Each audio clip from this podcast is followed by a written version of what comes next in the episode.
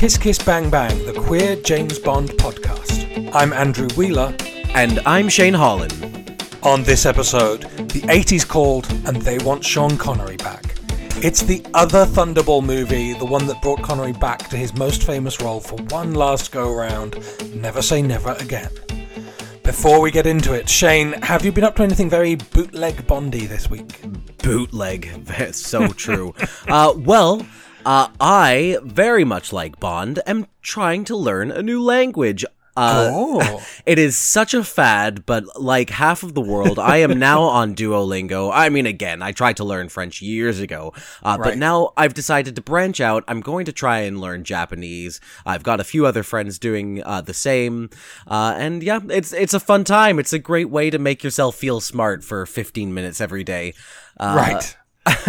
and beyond that, I mean, we talked pretty recently and we spent some time together this week. So the only other thing that I haven't really done or talked about is that 10 years post release, I finally saw the Twilight Saga for the very first time.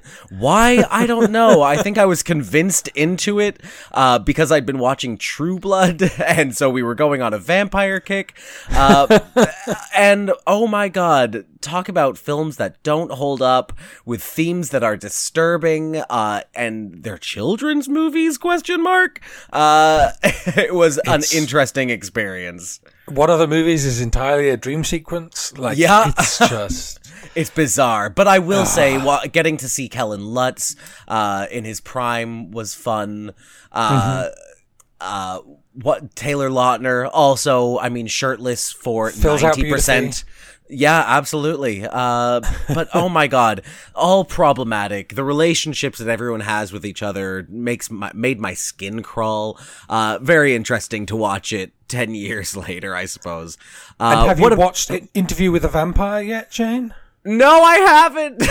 For God's sake. I know I haven't watched that or Slow Horses, so I'm like, but you know, I, I finally finished Twilight, so I can move on to other things Oh, in great. my life. Great. Yeah, The important stuff is done. yeah, it's out of the way now. Okay, moving on to 2012. Where were we? Anyways, what about you, Andrew? What's the most borderline Bond thing you've done this week? Uh, well, drinking. It's been quite a lot of drinking this week. um, Tell me about it. we're, listener, we're, we're both a little hungover today. Um, but the movie doesn't deserve our best. So we're fine with it. We've made that decision. You're getting 90% instead of 100. That's right. That's right. I've also, of course, been been uh, fiddling with the Duolingo. I I did it about ten years ago as well, and I don't remember it being as sort of gamified as it is now. But actually works really well. I think like it's it's quite. They've built a lot of things into the into the the app that make you want to keep coming back. Um, and I Oh yeah, like I've never actually- had a 14 day streak before, but here I am. yeah, yeah, and and I do feel like I'm actually learning, so that's good. I mean, we'll see if we if we keep it up. But the other day when you came over to to hang out, there was three of us sitting around the dinner table, all playing Duolingo in different languages. Ba-ding, ba-ding. So right now we're in the like the the crush stage where we're really like hooked. But the Candy we'll. Crush stage, you mean? Yeah. The- yes, that's right. That's right. um, the other thing, I, I wrapped up a script this past week, a, a, comics project that hasn't been announced yet. Um, but I had like a, a diving scene in it, so I've put instructions to the artist to look up Thunderball uh, and and bring that wetsuit look back for, for, for the lead character. We'll see. We'll see if it makes it through editorial and, and all the way. But but. Uh, um, it's been nice to to have, you know, to, checking in on the Bond movies gives me a lot of inspiration for the kinds of stories that I want to write as well. So, um, listeners, readers, you may get to see little touches of, uh, of Kiss Kiss Bang Bang in there. That's so exciting, and uh, you you couldn't have found a better reference point. No, absolutely. Now, for every episode of Kiss Kiss Bang Bang, we recommend a cocktail that matches the theme of the episode or maybe just our hungover mood. This week, Shane, is your January too dry for cocktails? Andrew, you know it isn't. Uh, you know, I am trying to cut back my drinking this January. We'd all, like, when I decided I was going to do a quote unquote dry January, uh, I knew that I was going to build in a few days into it, including our friend Levi's birthday last night and Robbie Burns Day on January 25th. So, uh, in honor of Dry January, however, I've decided to do a Virgin Caesar today after a very spicy real Caesar last night. Uh, so, what I did was uh, rimmed a glass with some salt and pepper and added ice, and then my own personal uh, cocktail includes generous, generous dashes of Lea and Perrins Worcestershire shot uh, quarter or half teaspoon of horseradish, uh, a good dash of pickle brine, a couple splashes of Tabasco or any other hot sauce you have lying around, uh, but not too much. Uh, and then you fill that glass with Mott's Clamato juice, garnish it with a pickle, a green bean, a pepperoncini pepper, a pepperoni stick, of course, classic celery, and a lime wedge. And there you go. You've got a delicious Caesar. And if you really want to make it a classic, just add a couple ounces of premium uh, premium vodka before the clamato. Yes, we we had uh, some some strong Caesars last night, and um, in more ways than one. I I grabbed a bottle of hot sauce just to add a little extra kick, uh, but it didn't without really testing it first. without even testing it. I'm I'm wild like that. That's the most bondiest thing I did this week. Actually, uh, I didn't realize that there was no stopper on the hot sauce, so my one dash turned into a you know a a good percentage of the bottle going into my drink. And it was El, El Yucateco uh, habanero hot sauce. It wasn't some penny ante Tabasco. It was it was the good stuff. But yeah, they do not they do not build those bottles for for dashing. They, they seem to think No, no, no, no. anyone who's using El Yucateco will just like glug it in, and um, that that was a, a poor judgment on our part. I think. Well, it was delicious. I will say that. I I like a hot sauce. I like that Yeah, heat. yeah. Um, but did I finish that drink? No, I did not. It it became a bit too much after a while. Even after I tried to dilute it with more clamato juice. I I mean that got me through the other half of uh, like a, another good half a glass. Speaking of suffering, we have so Yo. much to talk about. let's do it. Let's oh, let's get into it. Good to see you, Mr. Bond. Things have been awfully dull round here. I hope we're going to have some gratuitous sex and violence. I certainly hope so too. That was a clip from the trailer for Never Say Never Again, the 1983 Bond movie from director Irvin Kershner, starring Sean Connery, Klaus Maria Brandauer, Barbara Carrera, Kim Basinger, and Bernie Casey. Never Say Never Again is adapted from Fleming's novel Thunderball. However, Thunderball in turn is based on a movie treatment that Fleming developed with two screenwriters, Kevin McClory and Jack Whittingham.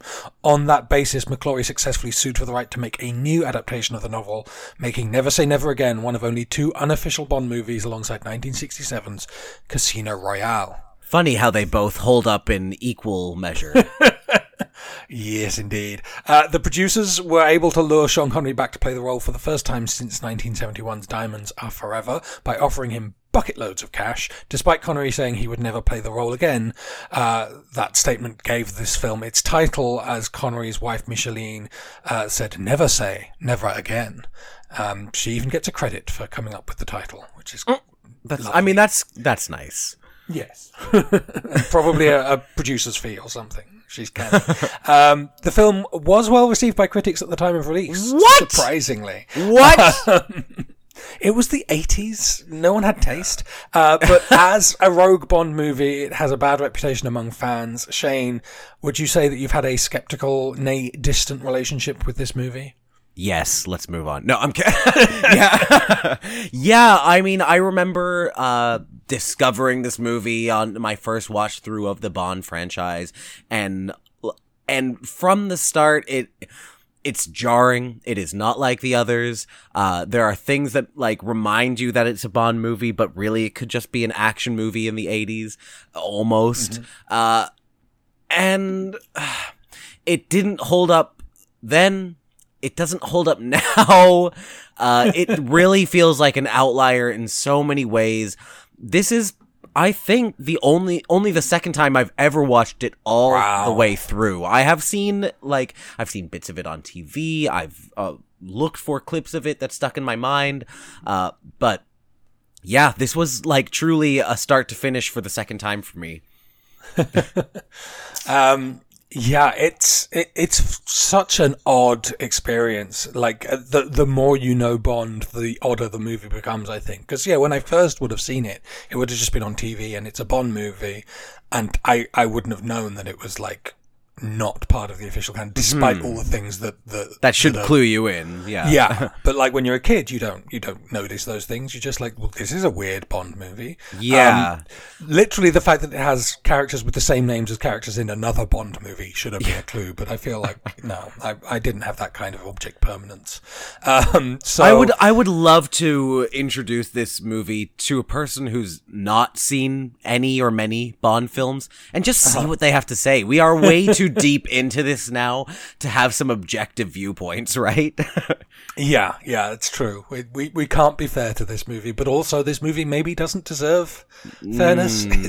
let's uh let's unpack. Let's dive into that. This movie opens on the song Never Say Never Again, performed by Lani Hall as the camera sweeps across swampland. James Bond sneaks into a villa hacienda where he rescues a hostage, but she stabs him in the stomach. The incident is revealed to be a training exercise. Great. Yeah. Let's talk about this damn song. I mean, I'm it's terrible. It's an awful song. I Bonnie hate it. Tyler was the original artist approached to sing this, and Oh. uh, and she turned it down because the song was crap. Like she says, I didn't want to sing that. Um, which is Yeah. a blessing and a curse because I would love to have had a Bonnie Tyler Bond song, even if it was on an unofficial Bond movie. But she, I don't think even she could have brought anything to this train wreck of a song. It's true. Um, I kind of like the chorus, but honestly, the whole Never- song, this entire intro. never again, never. Yeah. yeah, it's Yeah, yeah, yeah. That's catchy. but if that's what like I, if that's what we're going to latch on to, ooh, it's rough. Uh yeah, the whole intro is laughable, including the song. I will say Lani Hall, who is not particularly well known, uh, but she is married to Herb Alpert, who plays trumpet on this song and I think on the score, which means that the two bootleg Bond movies are linked through their music because Al- Alpert wrote and performed the theme for 67's Casino Royale. Isn't that strange? Wow. That is such a strange connection. You have to like bef- this whole thing is a fuck you to the franchise in so many ways, right down to the title. It just all of it does not bode well for its success in my Yeah. mind. Um, was the audio warped when you were watching this? Uh, Like the- I, over I the watched. song? I watched it on Crave, which, So by the way, I. it is leaving on February 24th, so good timing to Oh, watch no. it now. Oh no, we're never gonna see it again. Um, it- uh, I, I was I just not paying close enough attention, or was it the 80s of it that Yeah, I, I might just be assumed the that the warping was intentional? Maybe that's just how music was back then. Maybe. All right. okay, okay. Plot: Bond's gun clearly firing blanks, uh, so immediately taken out of whatever this action scene is. Uh, and then it turns out that this is all just really great CCTV footage. Uh, Yeah. I, I I love that movie trope where we cut to the CCTV and it is just the film, like that we had a third director on the set Right. of this of this battle. It's such a weird i mean yeah the fake out of it being a training exercise. When you've seen him choke a guy and and the guy like seemed to fall down dead like i don't know how you fake that. Right? um, and yeah then there's this weird thing with the the hostage is a woman tied to a bed and Oh, I hate that we're literally going to start with a woman tied to a bed. yeah.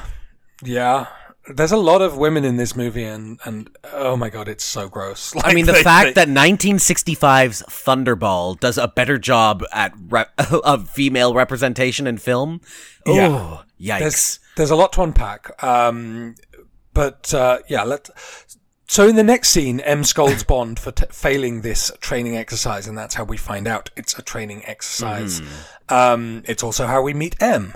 The Who uh, is very young. Yeah, I, I guess that was kind of the vibe. Is like they're kind of going for a bit of a uh, new broom sort of thing because he literally like Connery's Bond is saying, "Oh, my predecessor this or your predecessor that," and it's like, they're- Wait. they're, they're trying to pretend that that this, This is the same universe? continuity. Yeah, yeah, Rude.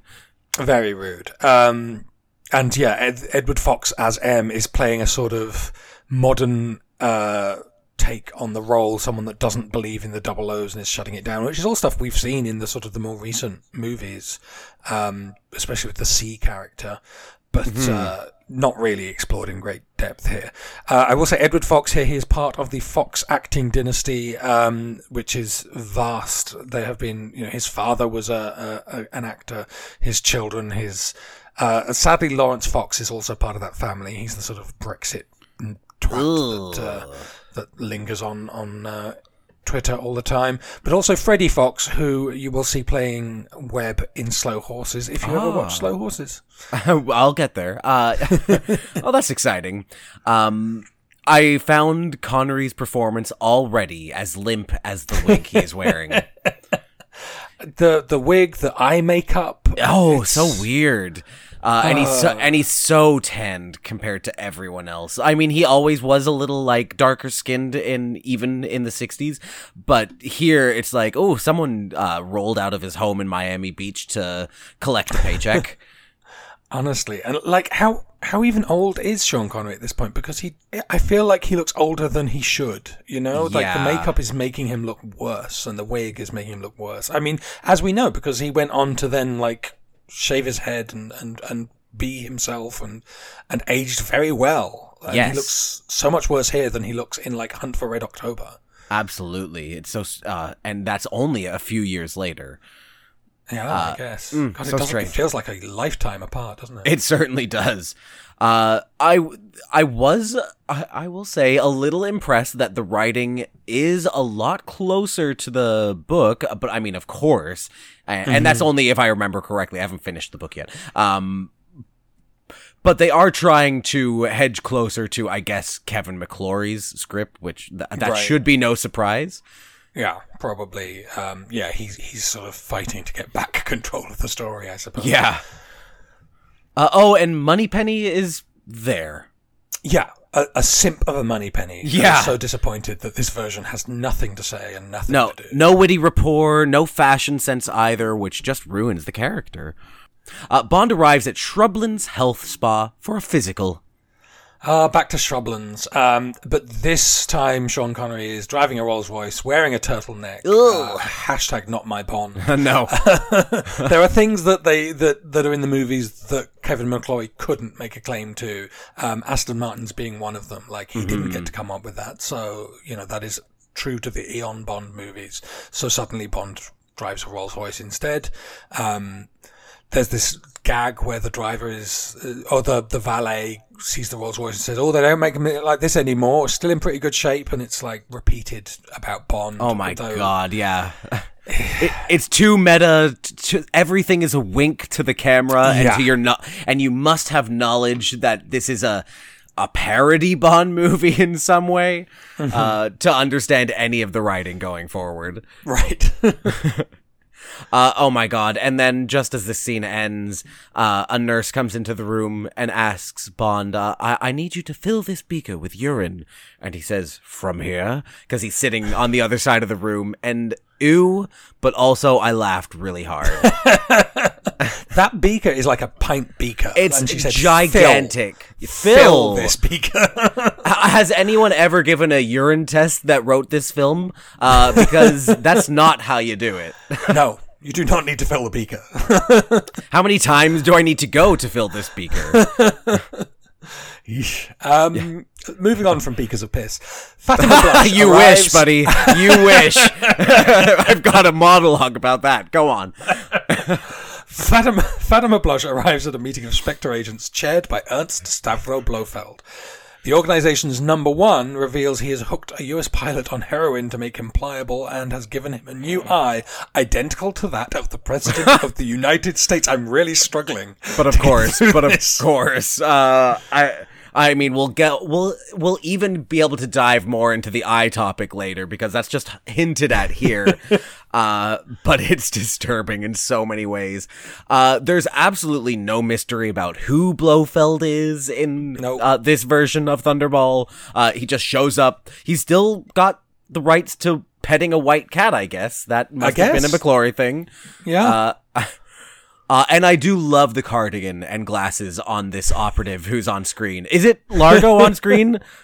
Uh, yes, I think it is Largo, or Largo appears on screen at, at some point, but maybe someone Right. else is on screen before Largo. Largo looking like a giant baby on the screen. Oh my! Well, and in the rest of the film, yeah, Right, yes. Very doughy faced, very moon. Sorry to Carl Maria Brandauer, who I think was a, a gorgeous young man at some point, Mm-hmm. but um, yeah, this this this movie is very much playing into the sort of '80s sleazeball uh, motif. Yeah. so, uh, and he plays it well, I will say. Certainly Um, does. We've got to talk about Barbara Carrera. I mean, we're Oh gonna we are going to talk a lot about Barbara Carrera because she is radiant in this movie. Oh, um, she's- she is- Fatima Blush. Truly one of the only high points, and yeah, she yeah, from the start, like she's absolutely uh, enchanting. Uh, a- I think even more so coming up, but yeah, uh, she she makes her mark here, and she will continue to make a mark in every scene she is in. She is life here. She gets the the the Largo um, scene from the the other movie Mm, yes. of, of like arriving late to the meeting and, and going through sort of secret passageways and stuff, and is looking gorgeous. Um, there's a metal skull thing that needs to be like operated, I think, to open the door, but we'll later see is also like a telephone or something. I don't know. Uh, that's, there are details that I love, like the metal skull, lovely. Um, Yeah. Beautiful cat as well, very fluffy. Yes. I would die, but uh, beautiful, beautiful choice of cat. Bond is vigorously stretched by Nurse Pat Fearing. She visits him in his room and they feast on foie gras and vodka. Bond sees the US pilot Jack Petachi being tortured by Fatima Blush disguised as a nurse in another room. Bond spies on Jack as he tests his new eye but is discovered by Blush. Oh my god. This feathered mullet on Pat Fearing. Who knew that that was going to come back into fashion specifically? uh, but it looks great on her, so I kind of understand it. Uh, yeah, this Pat Fearing gets less to do even than the the Molly Peters Pat Fearing. Um, she's uh, way more incidental. Sadly, I feel like uh, such eighties eye makeup. Oh, um, yeah. Just a smoky eye. it's it's amazing. Um, there's weird ADR where Nurse Pat is introduced, where the other character or the other nurses are saying she's not staff, she must be one of those private nurses. What? Or are they saying it about? Maybe they're saying it about Fatima Blush. That would make more sense. But I don't remember Oh, Fatima Blush right. being on screen, so I don't know. It's it, but it's very bad ADR. Just and what kind of of health facility is this where they don't know who the staff is? Uh, Right. Pat says, I'll have you in 30 minutes. And Bond says, Your room or mine. And then there is this smash cut to them rocking back and forth. And it turns out she's like stretching him. But oh my God, it was so disgusting. This was the, the second genuine laugh I had in this film.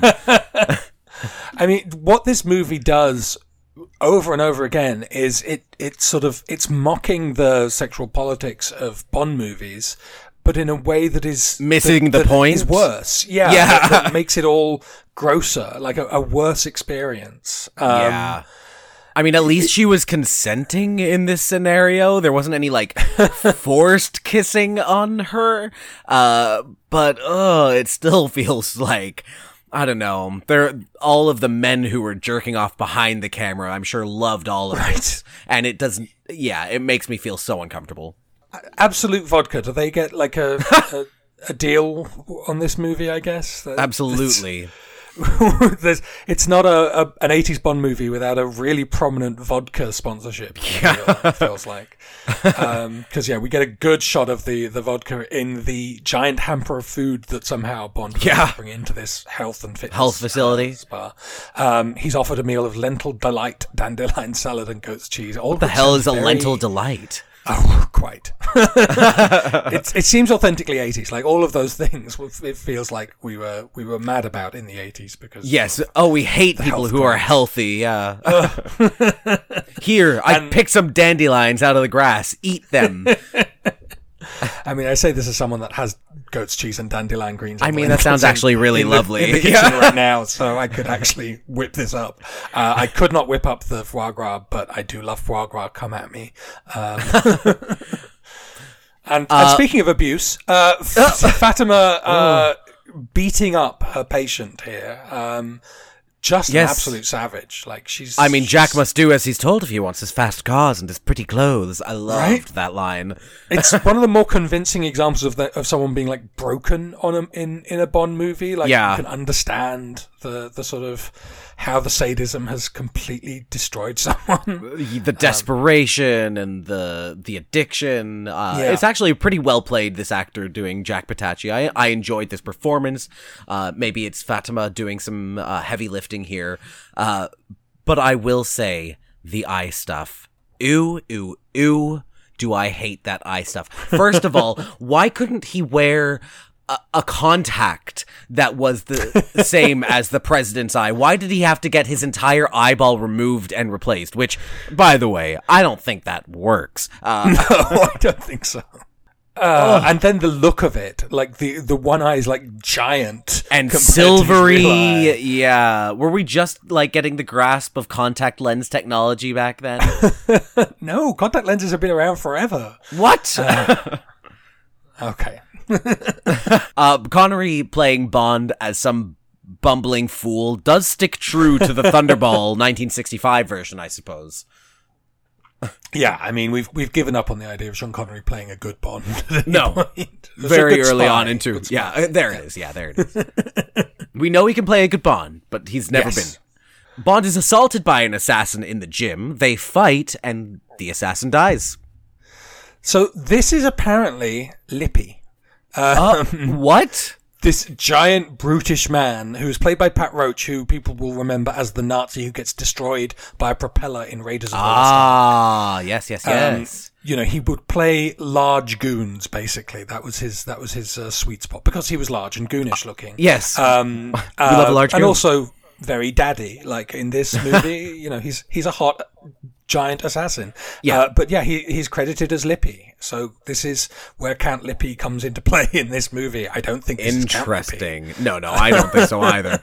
Um, do we, uh, this is the second time where someone gets choked out very quickly. Like, did he choke this janitor unconscious, or did he just kill him? Either way, it was very quick, uh, and we weren't meant to ask questions, but here I am asking the question. Yeah, it's it's a training exercise. That's all. Yeah, uh, and away. so Lippe apparently uh, approaches Bond and just drops this weight, which should have broken Bond's collarbone. Yeah, honestly, it did not look like something you would get up from. Um, No, ow. but maybe maybe most people don't don't know didn't know at this point like much about gyms. It wasn't a thing people were, doing. Uh, they were doing aerobics, um, as Right. we will see Oh, yeah. later in the movie. um, yeah, I I have this weird memory of like the scene where he's throwing the the weights at Lippe and it's just bouncing off his chest. Like somehow that is one of the parts of this movie that like when I saw it again, I was like, oh, this is Hot. this is deep. This, that must be it. Yeah, Yeah. This is buried deep inside me, and it's probably awoken something. But yeah, this whole fight is so goofy. Like it's so Yeah. Roger Moore era. It's just all like jokes and stunts, and then jokes. I mean, and then stunts. The the set they're running across this checkered floorboard that makes it feel like they're fighting on the set of Clue. It's, it's incredible. And they might be like there- there's like a run of incidental characters in the background being like, "Ooh," like Oh, the chef Lord, being yeah. like panicking. oh my god, the, little old lady ruined. who gives Lippe a thumbs up when they're fighting in the common area. Uh, yeah. And and it's not even like good action because Connery is too old to do Oh, it, yeah. and you know they want to show his face some of the time because that's what they paid for. Um, yeah, it's it, it's weird. There's even this moment where they break into some woman's room, uh, steal a sheet off her bed, and she just lies there curled up, in the Motionless, weird, so Her creepy. face just like yeah, it's so creepy. It's such a like a should- horror movie. Like if we were to like switch like the the direction of the movie and focus on this woman's life, we would be terrified. Yeah, yeah. She's she's she's running out into the streets as soon as she regains the ability to move. Uh, why does this health spa have a poison closet? It's where they keep the dandelion. Um, Ah, yes. okay, well, I th- I don't know what to say about what happens next, Andrew. All I can say is I was in hysterics. I was we I had to pause the film. I was weeping. tell when us what he- happens, Shane. Bond gra- in this poison closet grabs the jar labeled as his own piss and he throws it at Lippe's face and seemingly that is what kills Count Lippe. he reacts like like acid has just been thrown his in his eyes, screaming, and then he just stops and falls dead. And Fe- the quickest cut reveals that what actually happened is that he backed into a bunch of test tubes and beakers and poisons and it and it all smashed over his back and that's what killed him. But but the movie wants you to think for a strangely long time that Bond's piss is toxic and strong enough to kill a man. Which is plausible. I mean, everything else about him is toxic. Andrew! His piss? Andrew! I mean, honestly, it's no less plausible than the idea of a test tube puncturing that man's back and killing him, which seems to be what they're actually selling us. And it's like, no, I don't think, I don't think te- that test tubes are stronger than human bone. Like, Oh, I on. I can't. I couldn't. I can't, and I won't. I was crying. It was too much. It's so bad. It's so hilarious. Uh, honestly, the rest of the movie cannot live up to that moment already. Let's find out. At a US Air Force base, Petachi uses his false eye to replace dummy warheads with real ones on a training flight. After the successful switch, Blush kills Petachi by throwing a snake in his car. I, I keep There's a snake laughing at in my your car. recaps. Yeah. because I'm remembering how stupid this It's so Okay. absurd. Uh, Blush kills Petachi by throwing a snake in his car. Uh-huh, Spectre diverts the warheads into the sea and sends divers to recover them. Oh, it's so. Oh, so yeah, all right. Oh god, we're still doing this. Um, the, uh, this M really does not like this Bond, but maybe it's because Bond is always talking down to him. Uh, or maybe it's just Connery's laconic way of speaking in this film. someone thought this was a smart plot to have the guy be like, well, he's been, so this Petachi guy has been broken and then given this false eye and been given instructions to betray his country. Um, and to do that, he has to pretend to be the president of the United States to get his eye scanned so that he can switch out the missile. Why would the president be the only person cleared to put the nukes on a, a plane? Like, that's not, Right? the president I- can't be running down to the the the airfield in the event of a nuclear strike. Like you've got to have got to have a bit of trust in the old like uh, uh, Contingency planning? Yeah.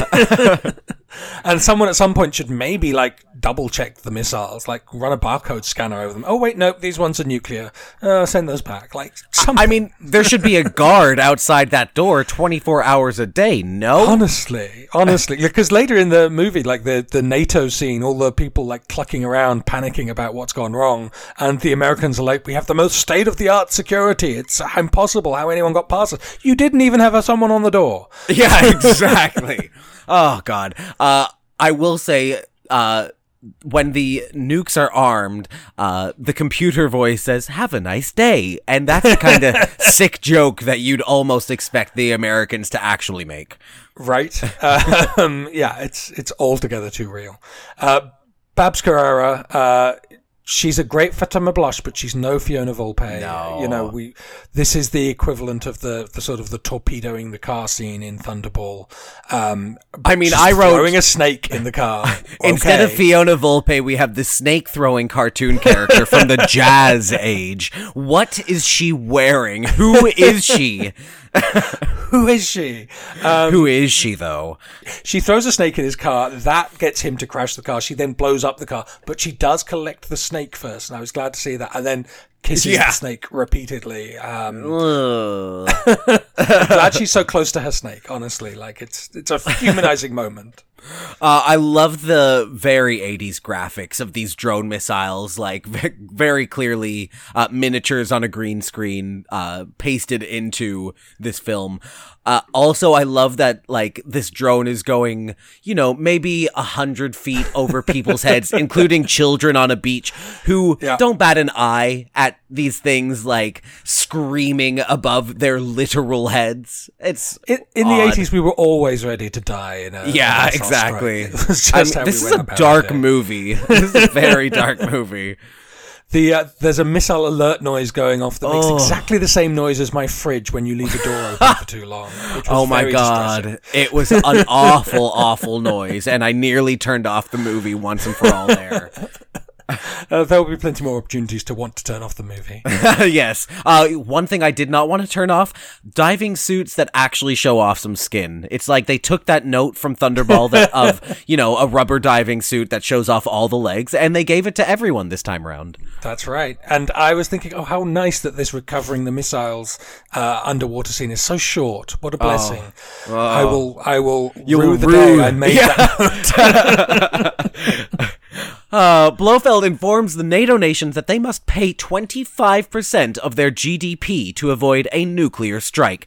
Bond is briefed by M. Largo returns to his yacht and reunites with his girlfriend, Domino. He gives her a priceless necklace called the Tears of Allah. I mean, it's it's not a priceless necklace. No, It's a piece no, this costume tat. jewelry.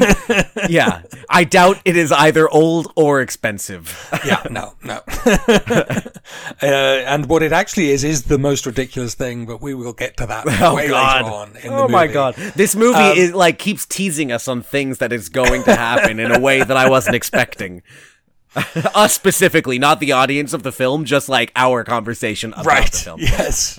um, now, Max von Sydow, we all love Max von Sydow. He is an icon, but his Blofeld is kind of a drag and kind of like. yeah, he's it's hard to take him too much- seriously. Very hard to take him seriously. Like the way he's dressed, the way he's sort of like sitting like a, a, a substitute teacher, like giving this address to NATO. Um, he's asking for too much money. Like most countries would Yeah. be like, "Uh, you know what? You only have two nukes. You can't kill all of us. So hey, we're going to take the chance. Yeah, Um, exactly. And also, like the whole acronym of Spectre, Special Executive, for, what is it? Counterterrorism? yes. Revenge and extortion? And he's like, We have fulfilled the terror and extortion part of our name, and if you do not give us the money, then we will move on to the revenge part of our name. It's like, this is really a shitty attempt to make a shitty acronym work. Like, it's not good. Oh yeah. Uh, also, the cat looks up at the word revenge, and like the cat understands the word revenge because it must be repeated so often in that room. so actually, Andrew, it's a very important part of the acronym Spectre. Oh, sorry. I'm so sorry. um, we get a lot of national caricature acting in the NATO meeting. Oh God. I I mean that's this is the least offensive racism in the movie actually. Oh, I think we're going to agree on the most offensive for sure. yeah. Oh. Uh, incidental hottie, uh, the Tom of Finland sailor who helps Largo out of the helicopter. Oh, I missed him. I, I I would go back, but I won't go back. No, no, no. uh, don't worry. The costume does reappear on many incidental hotties later. It is a very like classic sailor suit, stripy hat and all. Love it, love it. Um, so we get Kim Basinger showing up here as Domino. Oh my god. The caption doing aerobics. The caption said jazzy music playing and it should have continued jazz routine begins. um, I mean, this is the eighties. They had to do aerobics. Like, I don't think actual Bond even has an aerobic scene in the eighties movies. This is really doubling down on being as eighties as possible. She's Um, wearing the uh, same uh, bodysuit that Deanna Troi wears in that one episode of Star Trek uh, The Next Generation. Oh, we all know it. Yeah, sure. Yeah. Um, Largo watches his girlfriend dancing through a secret one-way mirror. Weird. Like, Very number one, she's your girlfriend, and number two, you're a millionaire. Like, you can pay people to dance for you. Yeah. Um, Uh, and also, just just generally, this moon-faced Largo is far less threatening and sexy, so he, he just comes off as more of a creep for this than some kind of evil mastermind. Right. I mean, maybe it's a good thing that you're less attracted to this Largo. You know? Yeah, yeah, that's maybe true. you're not supposed to want to fuck Largo. I guess. Oh, I guess. I guess. Yeah. uh, uh, the costume jewelry is neither old nor expensive, but it does match her eyes nicely. oh, good. Well, that's Yeah. And also it matches a piece of the coastline of Ethiopia. Uh, What happens if I leave you? She teases. No, really, what happens? He says, then I cut your throat. Uh, that's so funny. Maddie and I have the exact same joke. oh, it's so charming. Yeah, so lovely. that's love, yeah. God. I mean, there is something, again, quite grounded about the abusive relationship between these characters. Like, this Largo does genuinely feel like he's written with reference to how abusers talk and act. Um, Yeah, it's, I'll it- agree. you know, it's a cartoonish movie, but that at least they do, like, have some sense of reality about. I mean, uh, uh, it is not the worst movie that we have ever seen for this podcast. Uh, that's saying a lot. It has there gonna be something. A, was there an applause there? No. just- I was gonna say it does do some things well. And you, you chickened out. yeah, I think I should have just stopped at that. This was not one of the worst. Uh, or sorry, this was not the worst. Already going back on it. Bond picks up new gadgets from Q. Algernon, I think you Algernon. mean. Yes, Yeah. Algernon the Q.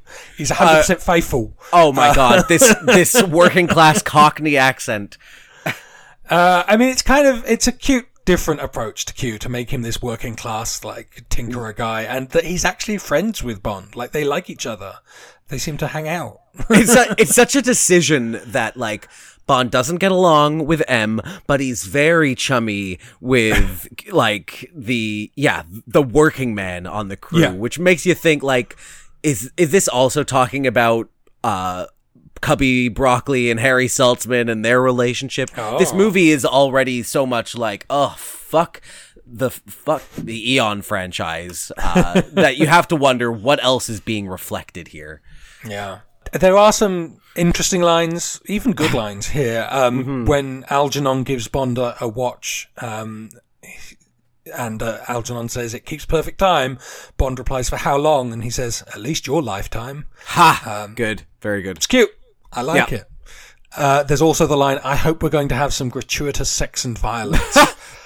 Which Uh, very much feels like a line that you put in the movie so you can have it in the trailer. Yeah, a hundred percent. Uh, A little on the nose. Maddie at this point asked, "Is this movie supposed to be a spoof?" And you know, it's hard to answer, Maddie. It's hard to answer. Nobody knows. Nobody making it new. Uh, we don't know. Uh, Bond arrives in the Bahamas to investigate Petachi. He rendezvous with the embassy contact Nigel Small Fawcett, then meets Fatima Blush. They hook up and she takes him diving, but she places a tracker on him and sends programmable sharks after him. I mean, again, wh- what is like? How is this movie weirder than other Bond movies? How?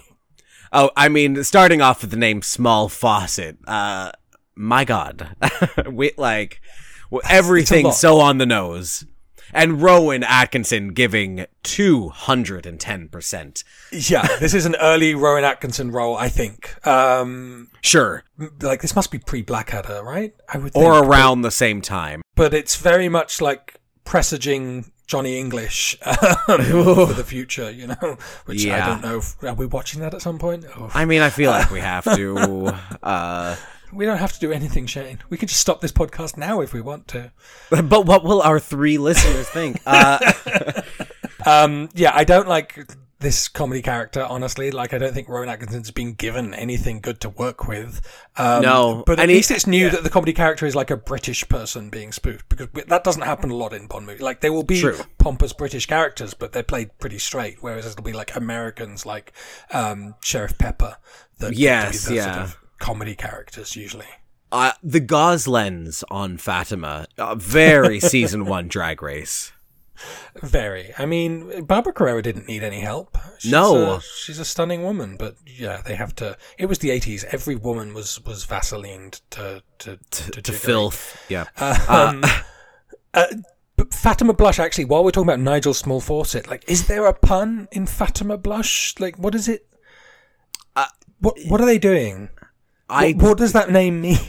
what kind of a last name is Blush when you have the first name Fatima? I, I also Right? don't get it. This movie doesn't understand puns. I mean, exemplified by the line, when going down, one should always be relaxed. Like, we've just, ah. it's so heavy handed. Just like the scoring. there's there's this weird sex scene where they keep intercutting between basically in an Austin Powers joke about them fucking in different positions. That is intercut with scenes of fish, and it's like why everything about this is disturbing and Yeah. wrong.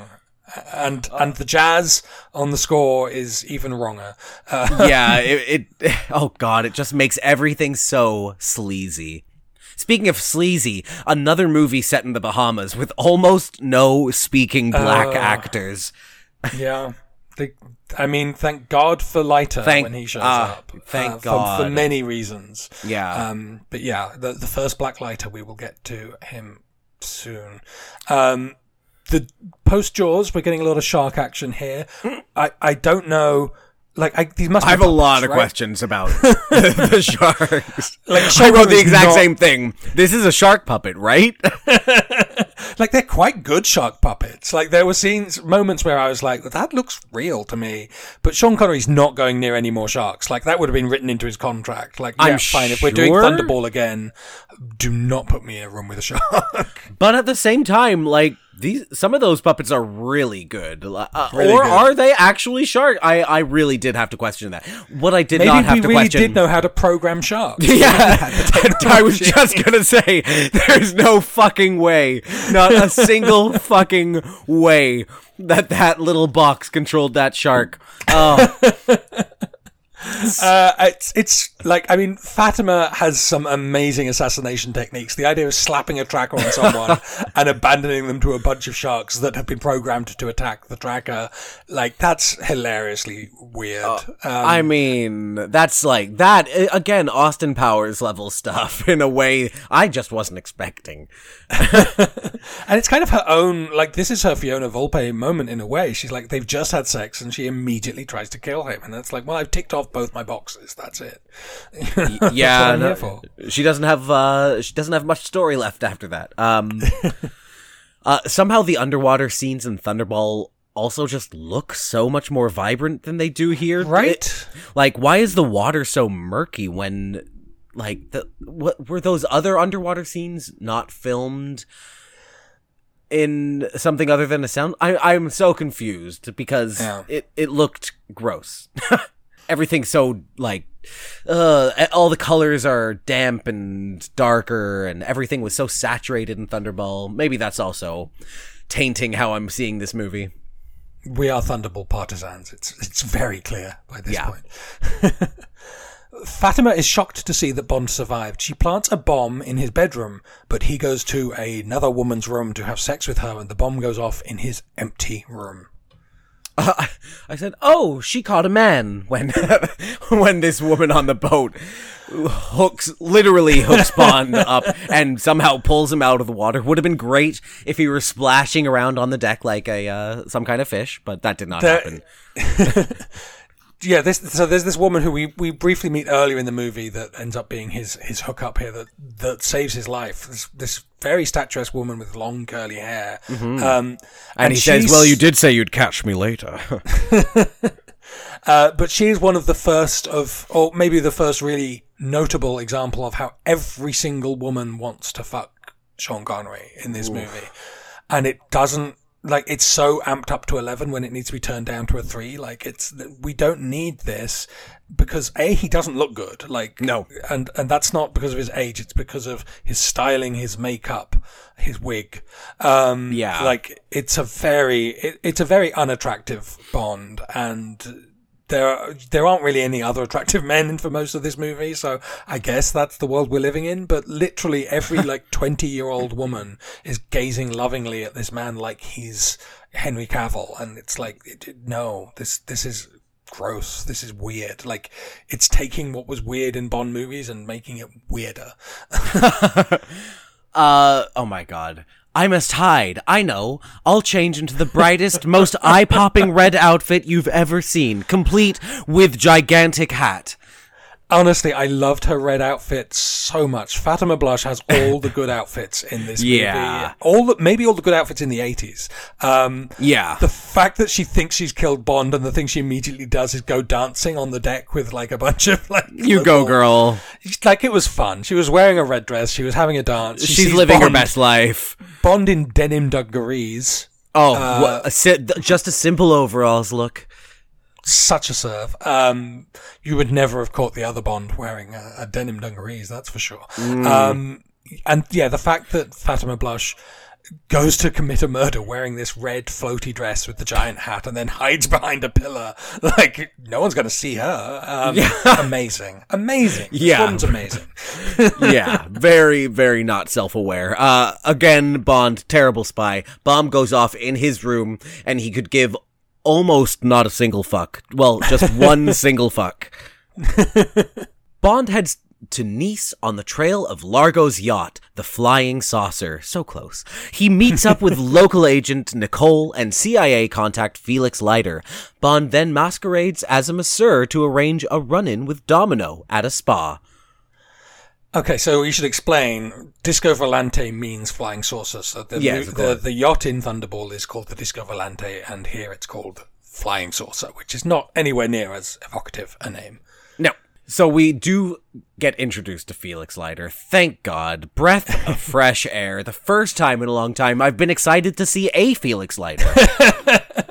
Honestly, um, yeah, I, Bernie Casey, who played the the boyfriend in Cleopatra Jones, so we've uh, talked about him before.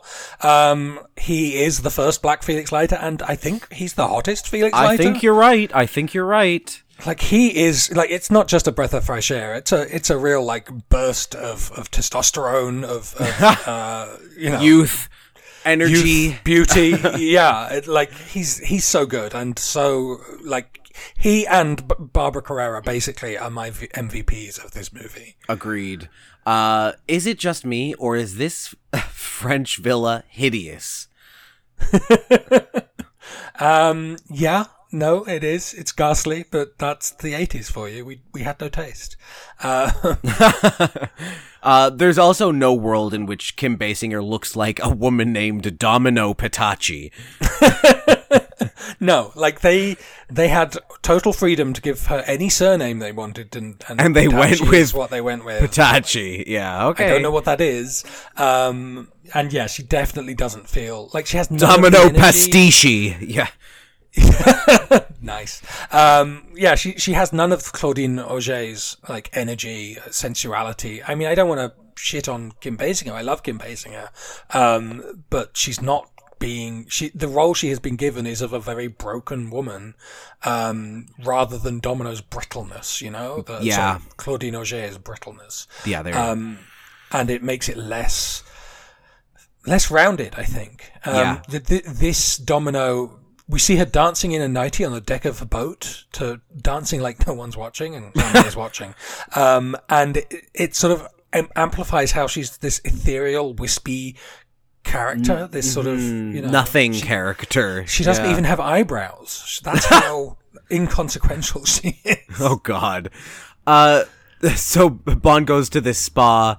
The scene starts with a crotch shot, uh, and then we pan over to this lame ass man walking around the bathing area in full sweats.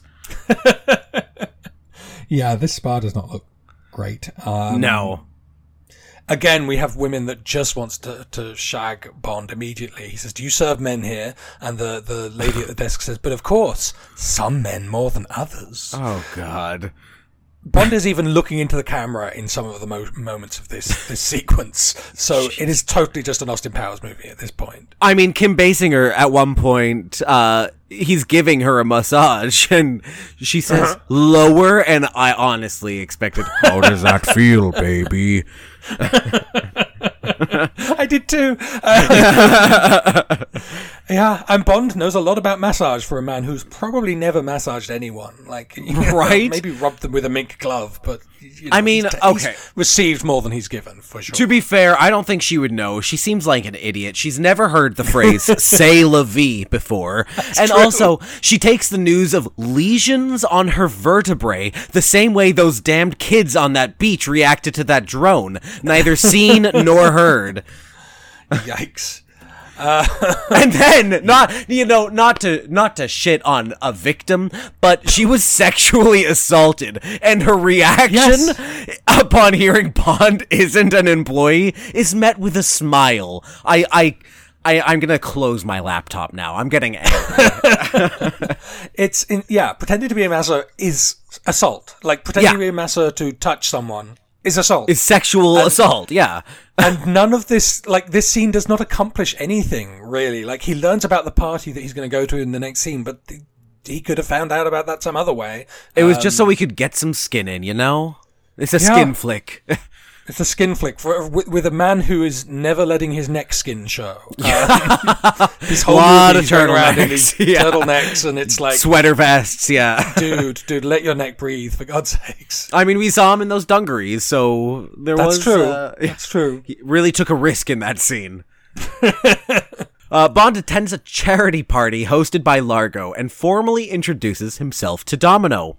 Largo invites Bond to join him in playing a video game he designed, Domination, woof, which electrocutes players who forfeit or lose. I'm saying all of this on the verge of hysterics. Bond is initially defeated and collapses from the pain, but he insists on playing again and is able to force Largo to forfeit. How? I don't know. Like it's such a weird, impenetrable video I'm game. crying. I'm like actually crying. this movie's so weird. So uh, weird. So this scene starts with a hold this bomb bit, which is so 80s. Like, Yeah. punches a guy, shoves him in a closet, and then gives him a device and says, "This is a bomb. Do not move." We don't go back to that guy, do we? Did oh no miss no! At the very very end of the scene, he pops in to grab his coat from the closet and takes the bomb out of his Oh. hand. It's cute. It uh, it actually does come around in a satisfying way. I must have been too busy looking up like the domination game. Or something. I- i- is domination real? Yeah. Listener, this is another movie I did not watch twice. I did my Nope. notes and the recap at the same time, so if I miss things, good. yeah, for the best. Uh, please tell me the old queen arguing in front of the Baccarat table is the same one who was to Largo's left in Thunderball 65. just following Largos around willy nilly. Uh, we walk into this party and there is no music playing, which is like there isn't even any movie music playing. It's deeply strange.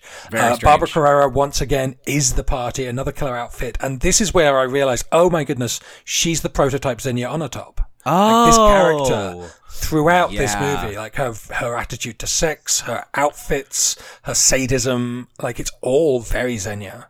Yeah, I see that totally. Very, very interesting. Um, speaking uh, of good outfits, I think the most hideous dress I've ever seen is worn by Kim Basinger.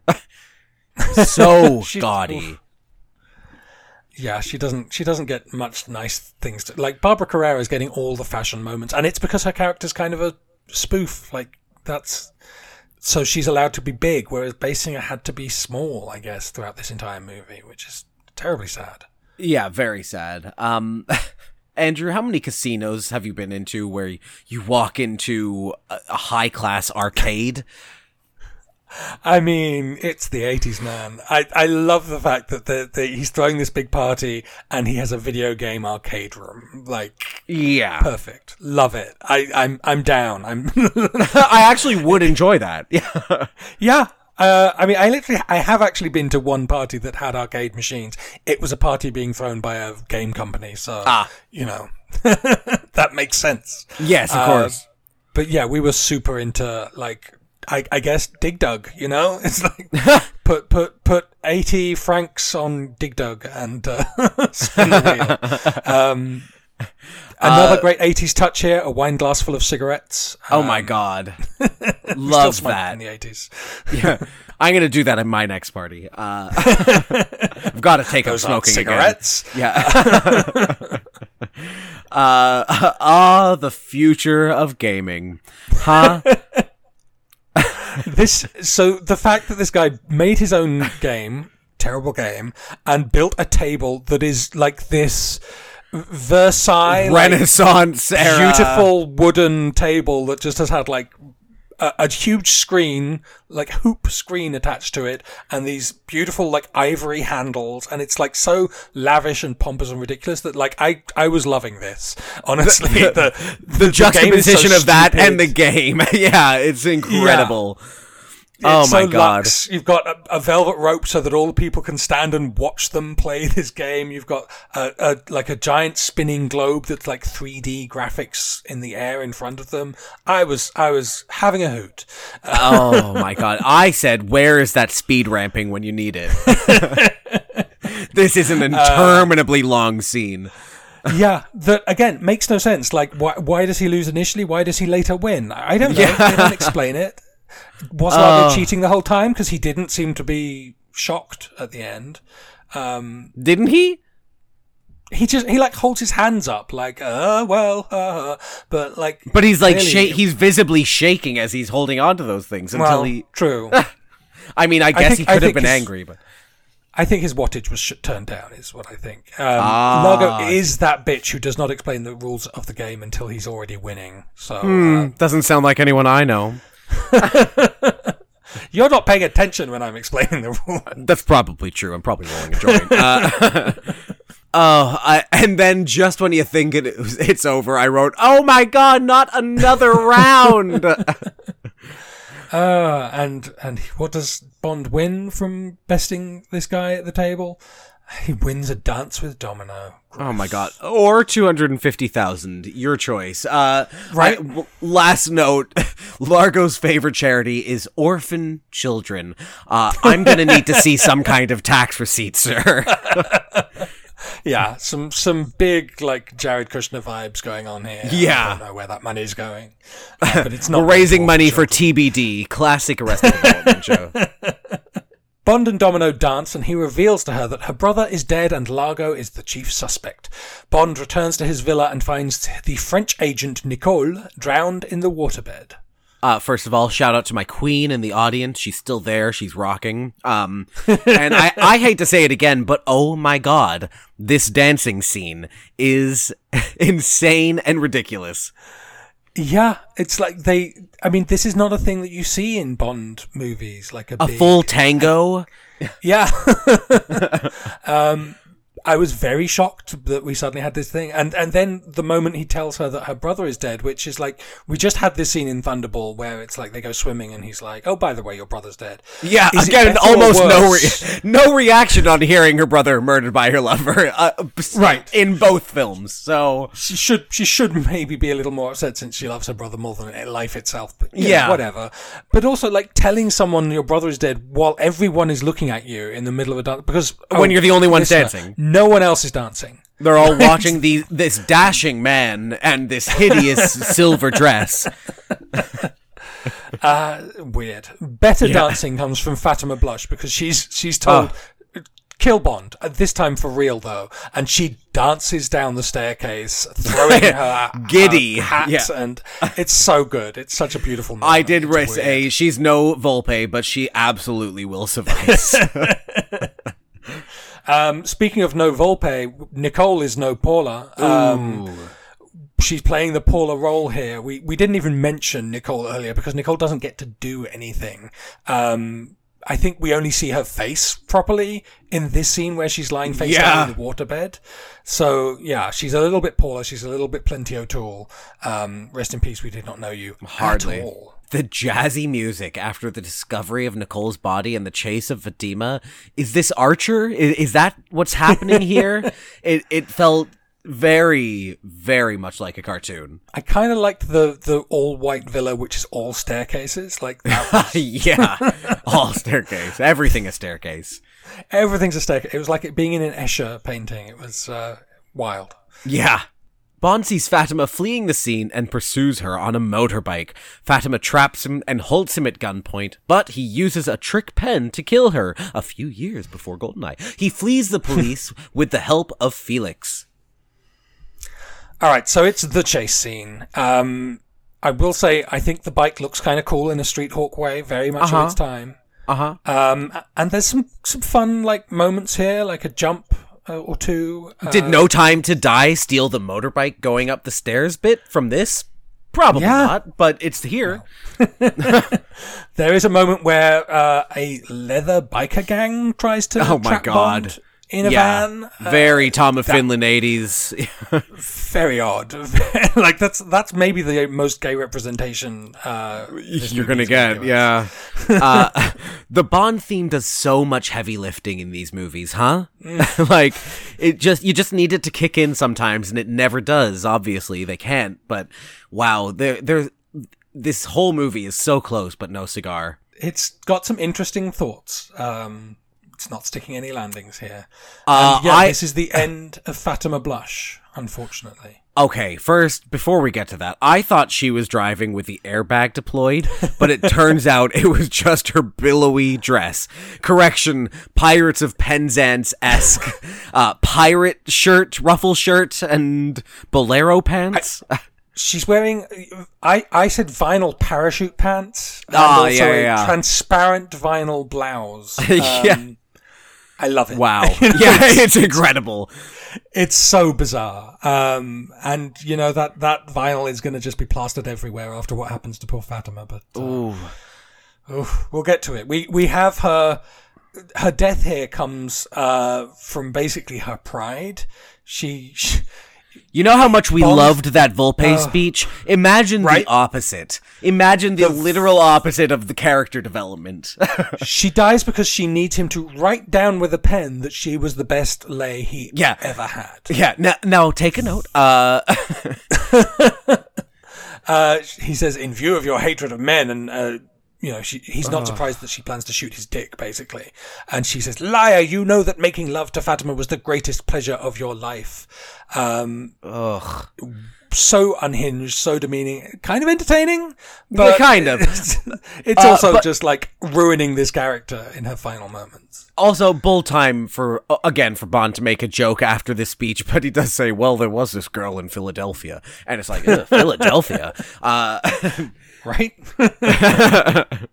sorry, Philly, but not on my list of places with hot women. Um, yeah, so we just ruined this Volpe character by liter- literally making her the man-hating woman obsessed with being Yeah. the best lay he's ever had, and oh my god, he just blows her up. He just blows her up.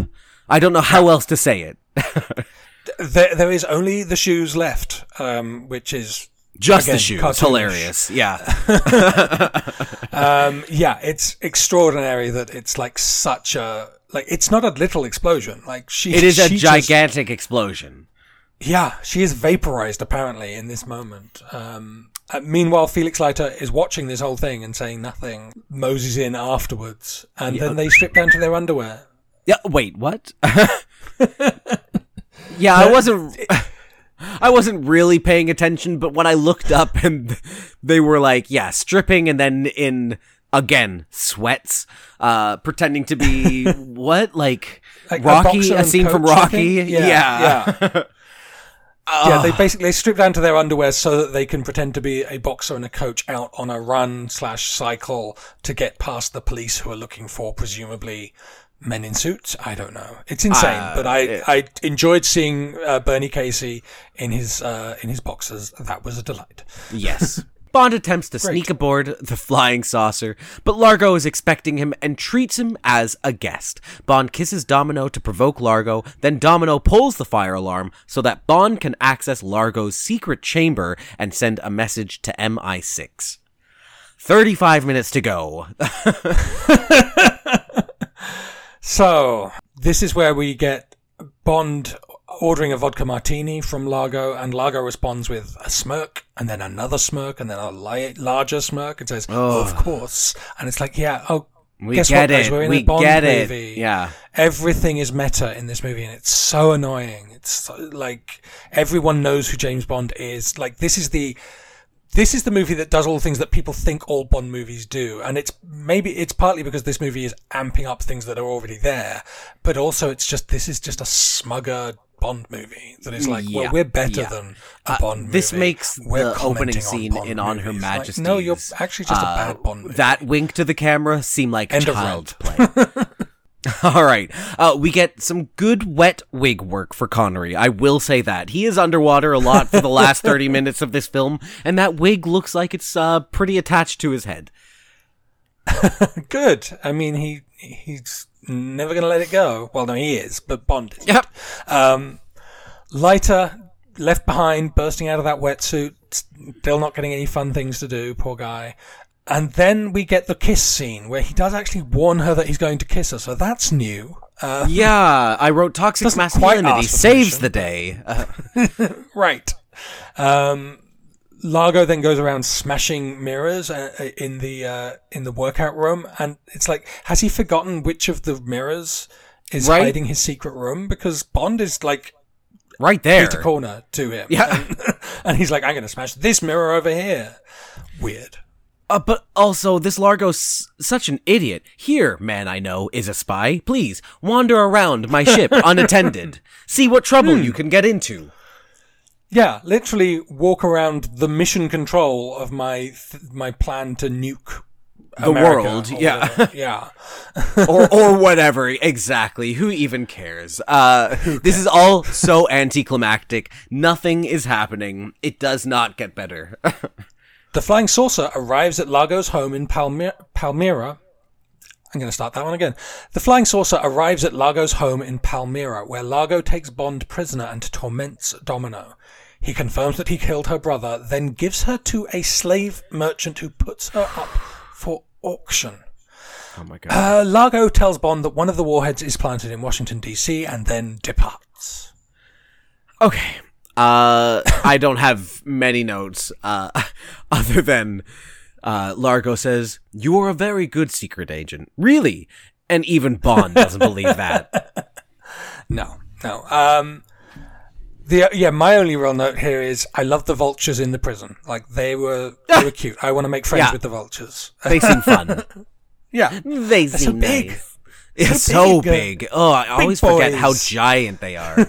Disgusting creatures. Bond uses his laser watch to escape his shackles and his cell. He steals a horse and rescues Domino. The men at the auction pursue, but they are able to get away by jumping into the sea. Felix rescues them from the water.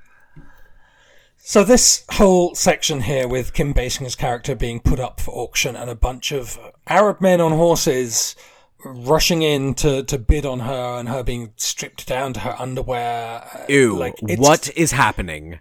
So gross. Like it's a really unexpected late bid for most racist scene in a Bond movie. Uh, honest to God, I thought we had like moved beyond how Yeah. how bad it could get, but this is pretty really bad. Honestly, I mean, we the eighties, the way that we we depicted Arab men on screen. Uh, I mean, it, not that things are great now, but the eighties was like the worst time for it. I feel. Oh, like. the So wild like- west of racism for sure. Yeah, just- and and this is like them just doing lip service to like, well, we have to be racist to Arabs. That's part of being a Hollywood action movie. Truly, truly, it's it feels gross. Uh, there's nothing redeemable about this scene. Uh, the laser watch. I can't believe they got away with using that gadget uh, after it had appeared in so many Bond films. But was that really a something they were able to do? I guess you can't have a pant- patent on a fake gadget. So I suppose. Yeah. Um, as long as they're not using the same brand of watch, maybe. Um, right. Uh, also, huge question here. Did they just drown that horse? What the actual fuck? That is a, an actual horse being dropped from a height into a body of water. I Didn't mean- realize that horses could swim until that moment. the this the the horse falling off the roof is is not a like that's just there's a moment where it's just like a graphic of a horse basically Thank God. like they they clearly the horses were not being particularly well looked after because James Bond basically Punches a a horse. up to get on back. you know it's like it's weird but yeah the the horse would die if it actually jumped that far so Yeah. it's very it, it's so it's it's basically oh we're we have to get out of this problem. How are we going to do it? Well, we can't jump off this deadly drop. Oh, you know what? Maybe we just can. And so they just do. Uh, th- no explanation. No explanation. And you know what? I'm not going to ask for one. I just want to move on. Bond and Domino shack up aboard a US submarine in pursuit of Largo's yacht. They learn that the Washington bomb has been disarmed. Hooray! Hooray! Bond realizes that Domino's pendant is a map of the second bomb's location at the edge of oil fields, oil fields on the Ethiopian coast. How convenient. I too would give my girlfriend a map of the bomb that I had planted to extort NATO on behalf of Max von Sydow. It's what every girl wants. Um, oh yeah, yeah, yeah. This is why I don't have a girlfriend. Well, uh, no, Well- that's probably not it. That's probably not the reason, huh?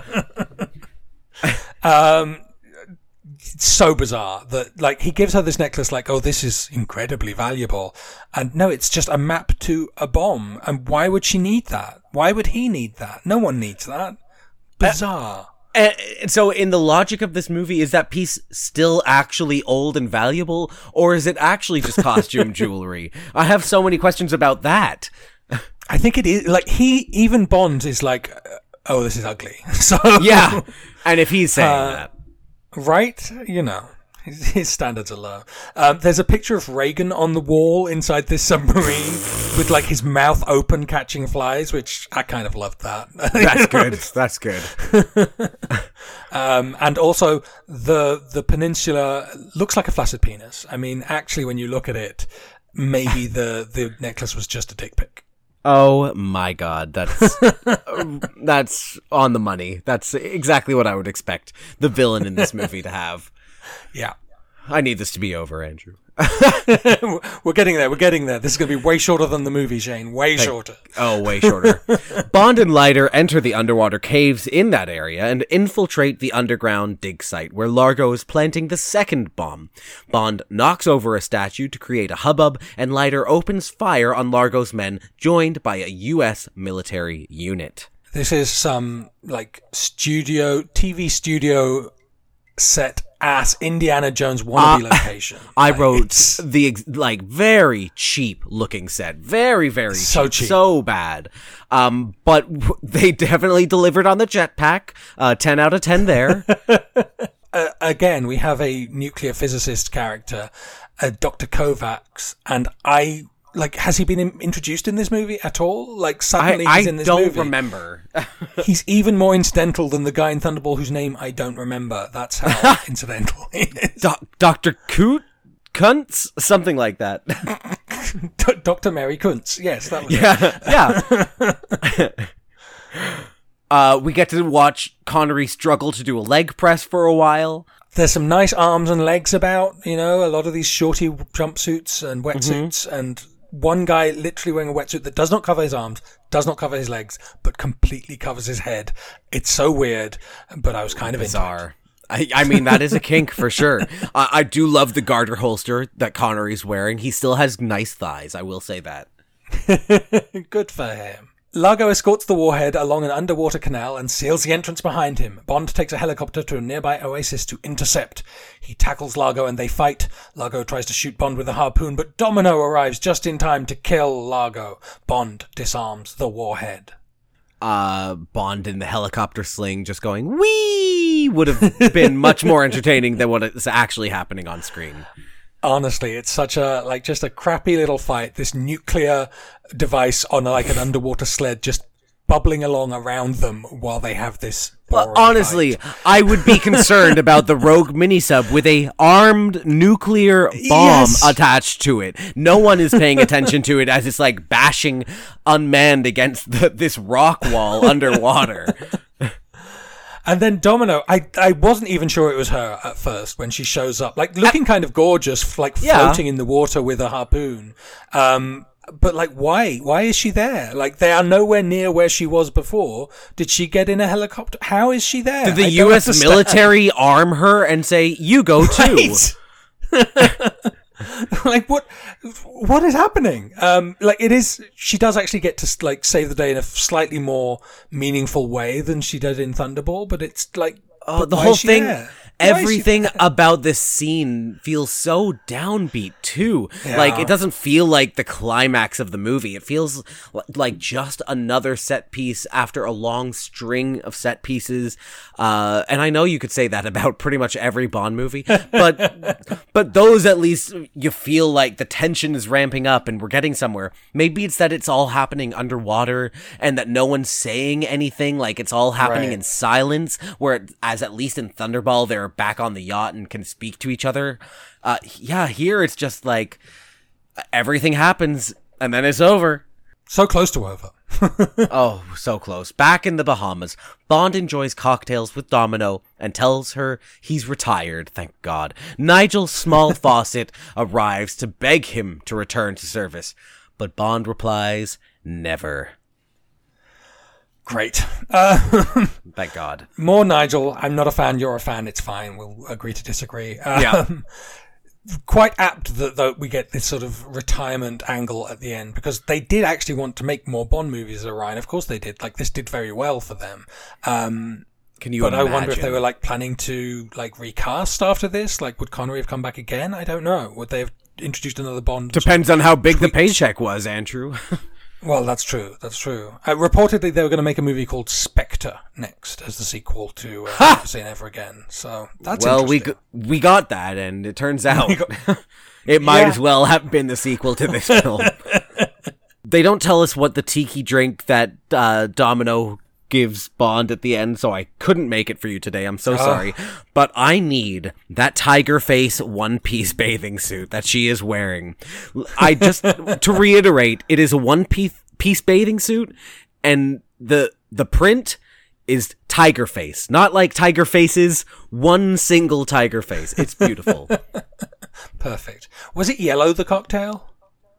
Uh, it looked like some kind of sunrise uh, color, like Oh, okay. yellow to red concoction. Okay. Yeah, the, the movie's over.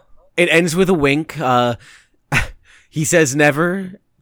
She says, or wait, oh my god, how's it go? It says never again. She says never question mark and the music cue. Never say never again. It's so. ugh.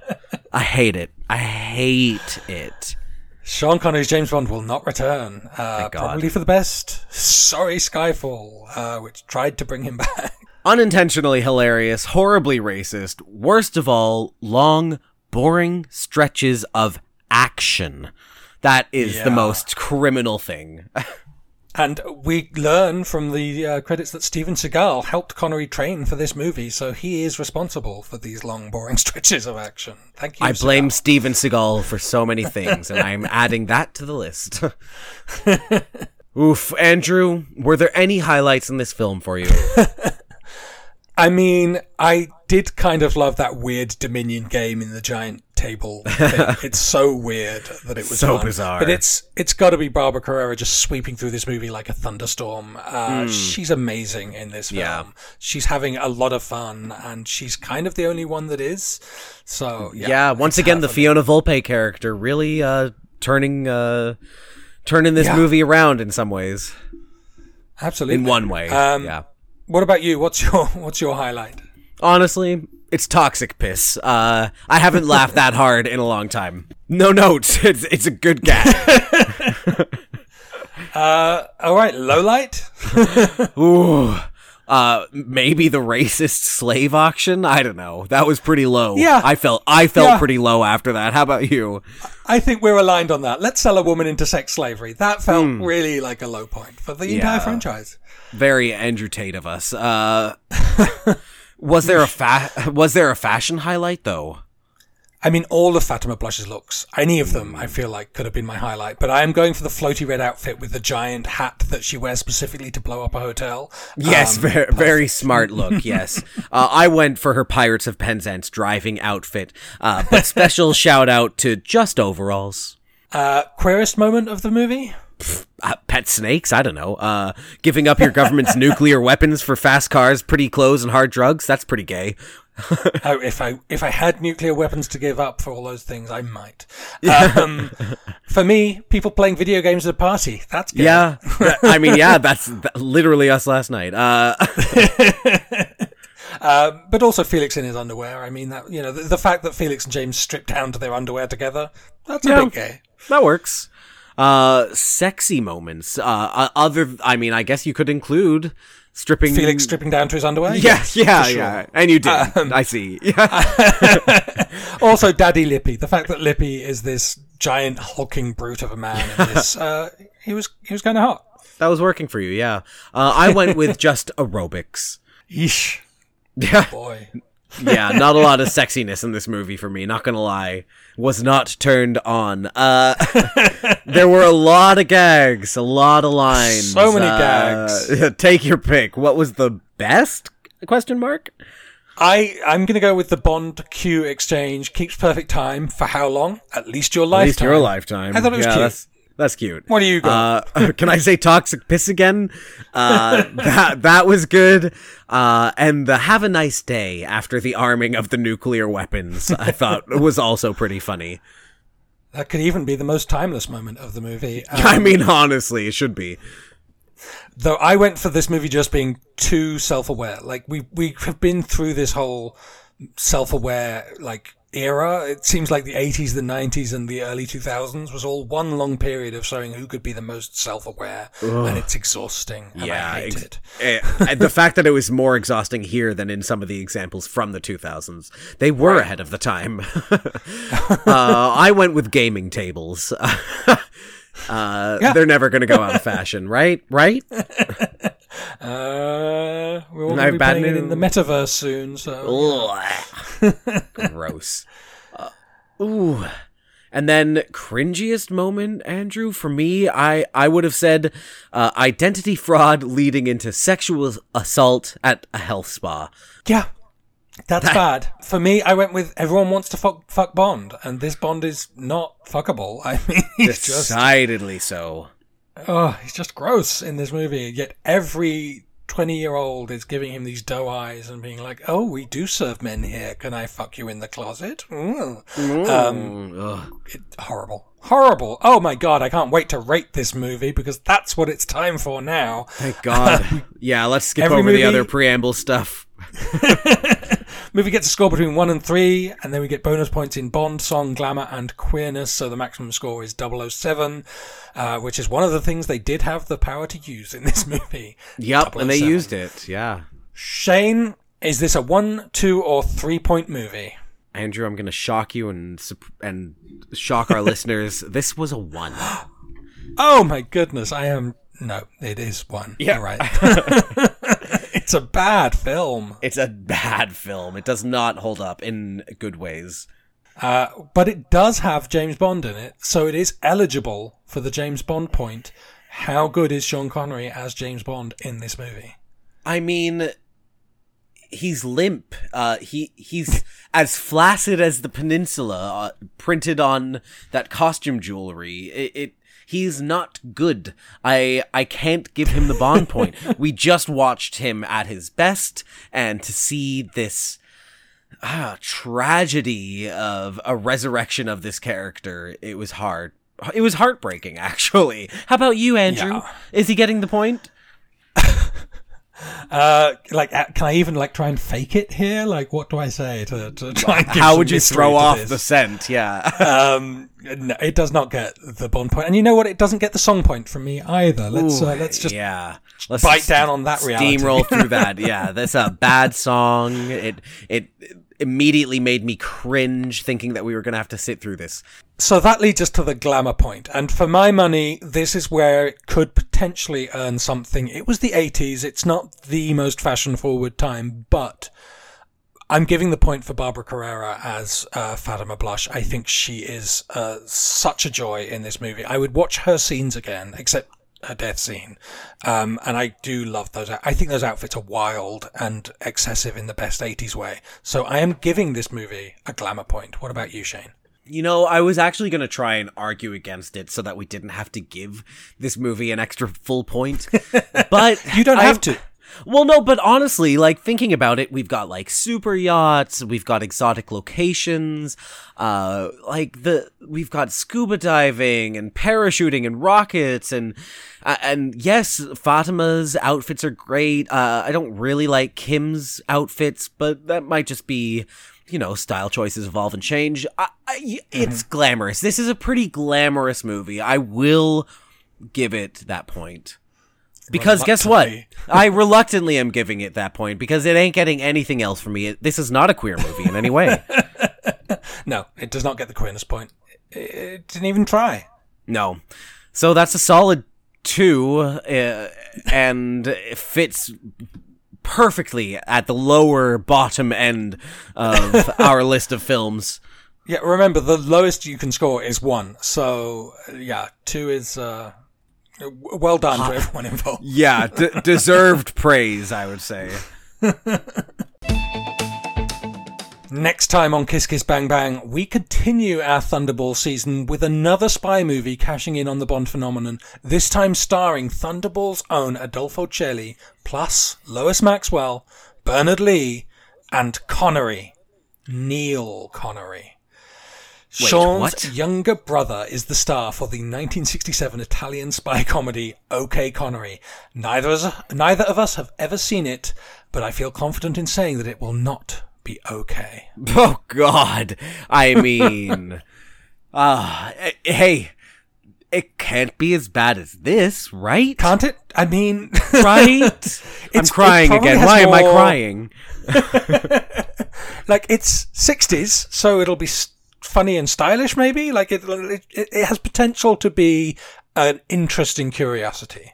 Okay, I, interesting is really what I'm going to latch onto there. You can follow Kiss Kiss Bang Bang on Twitter and Instagram at KKBBPod, or send us mm, messages at kisskissbangbangpod at gmail.com. You can also follow our individual Twitter accounts at Wheeler and at Shane Came Back. Please share, like, rate, review, follow, all the things Kiss Kiss Bang Bang on your preferred podcasting and social media platforms. Our graphics provided by the incredibly talented Carl Shura, and you can follow him on Twitter and Instagram at C A R L S H U R A. Kiss Kiss Bang Bang is recorded in Toronto on the traditional territory of many nations, including the Mississaugas of the Credit, the Anishinaabeg, the Chippewa, the Haudenosaunee, and the Wendat peoples. We acknowledge that we're settlers on unceded territory. We like to end every episode with a great piece of Bond related music. Andrew, what are we signing off with this week? Had to do it, Shane. Since we're on the subject of weird takes on Thunderball, it is time to introduce some country hmm. music to our playlist with one of the strangest alternative Bond themes ever recorded. It is Johnny Cash's Thunderball. There's a rumble in the sky, and all the world can hear it call. They shudder at the fury of the mighty Thunderball. thunderball. I can't believe that this is a thing. But I mean, I've heard it before, of course. Going back to what we were talking about last time, Mr. Kiss Kiss Bang Bang was the original song for Thunderball. Shirley Bassey recorded it. Then, as you mentioned, they extended it to make it fit the credits, and Shirley Bassey was not available, so Dionne Warwick re-recorded it. And then they still didn't like Mr. Kiss Kiss Bang Bang because it didn't have the word Thunderball in the title. they ended up with Tom Jones's Thunderball, but Johnny Cash apparently, from what I was reading, submitted a song for consideration. Oh. He's like, well, I could write a song called Thunderball, and you're listening to it now, and uh, it has no relationship to the movie. It's a completely different style. It's wild. It's weird. I kind of love it. I'm not gonna lie. It has a camp quality. yeah, from the, the opening, like dum da of the trumpets, uh, and the very, very Johnny Cash style of song that it is. Yeah. Yeah, it is such an outlier, but I kind of would have loved to have seen it. You know, I mean, the other two options are far better for sure, but still, I ca- it's a it's a bop. it makes no sense, and I don't know what Johnny Cash was thinking. No. It's like he'd never seen a Bond movie, but he's like, well, I, I guess this will sell some records. So it's bizarre, and I'm glad that we have it. yeah, me too. Unlike this film, Thank you for listening, and until next time, kiss kiss. bang bang.